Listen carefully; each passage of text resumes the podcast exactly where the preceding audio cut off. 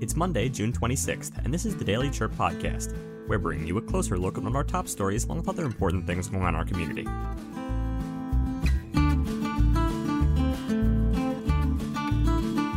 Today, why the city of Bisbee is buying border wall shipping containers.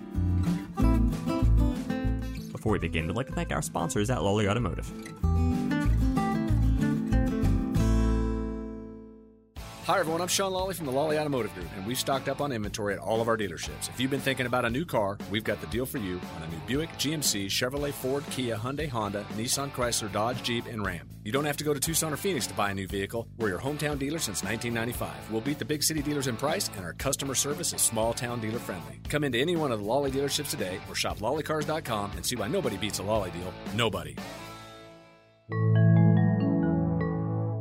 Now, some Arizona trivia. Did you know that the Titan Missile Museum is a former intercontinental ballistic missile site located in Sahuarita? It was constructed in 1963 and deactivated in 1984. It is now a museum run by the nonprofit Arizona Aerospace Foundation and includes an inert Titan II missile in the silo as well as the original launch facilities. It was declared a National Historic Landmark in 1994 and it is the only Titan II complex to survive from the late Cold War period. Today's history is brought to you by Benson Hospital, they're doing more than treating illnesses in Benson, they're building a healthier community. Benson Hospital is now collaborating with the Diaper Bank of Southern Arizona to provide diaper assistance to families in need. For more information, visit their website at bensonhospital.org. Now, our feature story. Over 2,000 shipping containers, once destined to be parts of a border wall, are now for sale. Their intended purpose? To address critical storage needs for the city of Bisbee. Here's what we know the Surplus Property Management Office of the Arizona Department of Administration is selling these containers, offering them to governmental and nonprofit entities. Approval for their purchase came from the Bisbee City Council and Mayor on June 20th. Following this endorsement, Bisbee Public Works Director Matt Gurney ordered 13 containers of varied sizes, spending $27,820. But what do these containers hold in store for Bisbee? Gurney has plans to use them for storage of equipment and supplies necessary for the city's infrastructure. Think parks, streets, sanitation, and wastewater. The fire department is on board too, requesting two containers for their storage needs. This sale, however, comes with conditions. The containers are only available until the end of September, and it's fair to say they've seen better days. Also, there's no window shopping. The purchase is made sight unseen with no refunds. They're C grade containers, acknowledges Gurney, but they'll serve their intended purpose. And indeed, the city has a lot to store. For instance, Camp Naco, a historical former camp of the Buffalo Soldiers, needs containers to store equipment and supplies for a large rehabilitation project. Plus, the Public Works Department has an array of equipment such as garbage cans, dumpster lids, and wastewater pipes that need to be shielded from the harsh Arizona sun. However, there are some questions from the City Council. Councilwoman Joni Giacomino has raised concerns about the container's conditions and potential toxicity. Gurney doesn't deny the unknowns, his response, quote, there may be substances in them. We don't have a complete history of the containers. I have a couple of questions. Yeah. Um, when I read through this, I noticed it said that they're the ones that were on, on the wall, correct? So two concerns that I have. The first is it talks about corrosion. Corrosion and the fact that you don't get to see them is kind of an as-is thing. How much corrosion, and are they going to have holes in them? I mean, that, that I'm concerned about. Yeah. And the second concern I have is that I heard, and again, it's just process, but it's just what I heard is that some of those containers had stored toxic stuff, and that's why they weren't selling them for um, like little houses. You know, it's like people build yeah. these storage yeah. container houses. Um, do we know? Because people are going to be in and out of these things. Is there yeah. any kind of way to know that? So the ones that we are getting are the grade C, which is the better quality. They don't have the holes in them. Um, they might have some different stuff in them as far as, I mean, there's always like some oil or something in, in the wood, but all the wood is intact. Uh, so this is the best that we, uh, that you can get out of these. Are you going to know what was in them prior? Are they going to give you a background on what those containers contain?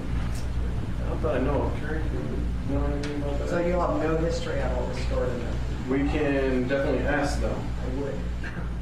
Yes, absolutely. These containers, marked by a contested past, are now set to serve a humble yet vital role in the workings of Bisbee City. As Gurney concludes, quote, they will serve the intended purpose of storage. From walls to warehouses, these containers represent a shift, a moment of transformation. Thanks for listening. Before we continue, a quick message from our sponsors, Ace Hardware. Hi, this is Les from Sierra Vista Ace. This is a great time to paint. Ace stocks Clark and Kensington, Valspar, Dunn Edwards, and our own Ace Royal paint in interior and exterior finishes. We can computer match other brands and colors too. All the colors you can imagine, even one named Sierra Vista. Decide on the wall or room to paint, bring in a color idea, and let Ace mix your paint. Treat yourself to a new brush and roller too. Save gas, save time, shop Ace first. Sierra Vista Ace since 1981 on the corner of Fry and Highway 9. 92. Next, Representative Athena Salman and other advocates are expected to announce Salman's intent to file a bill next legislative session that would ensure women in Arizona have a right to contraception. Bri Pacelli of Cronkite News has more on the story. Governor Hobbs and Arizona legislators and other abortion rights advocates don't want to wait until the next election. Today, the group held a press conference to talk about a state law to protect access to contraceptives. Bri Pacelli was at the conference to hear about next steps. Last week, the U.S. Senate reintroduced the Right to the Contraception Act that would protect access to all forms of birth control.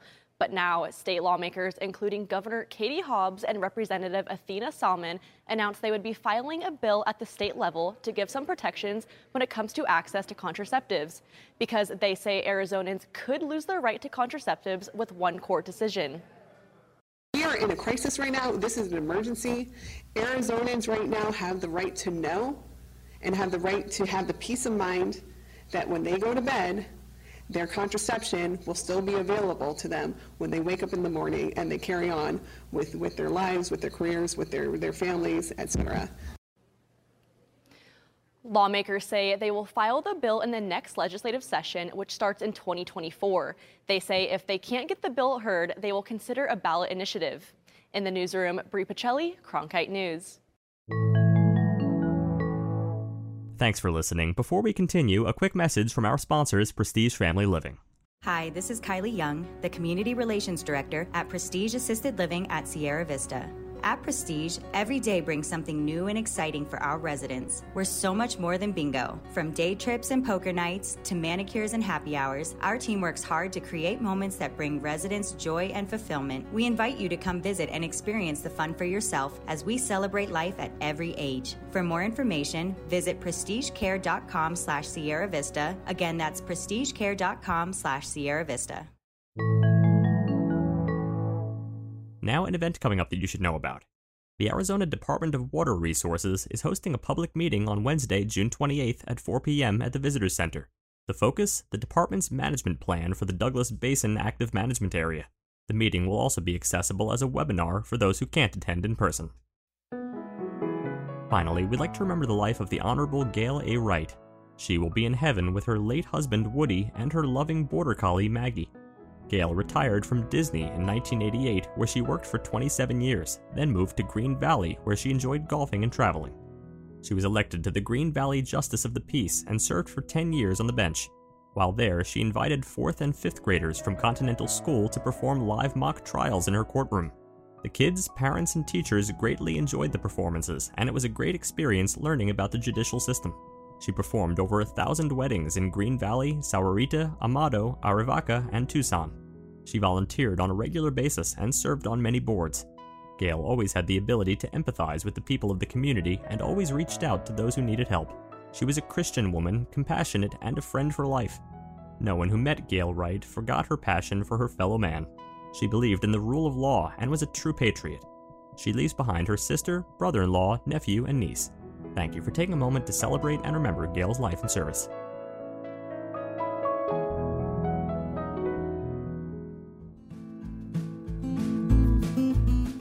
Thanks for tuning in to the Herald Review podcast today. And remember, the Herald Review is here for you with local news you can trust. Subscribe today for unlimited access to all of our content for just $14 per month. This is less than the cost of one hour of one reporter's work on a single story. Also, want to stay up to date on what's going on? Join Nabur, your trusted neighborhood community. Nabur is a free online forum you can trust to connect with your community, focus on facts, and make a difference. Join the conversation. Visit nabur.myheraldreview.com.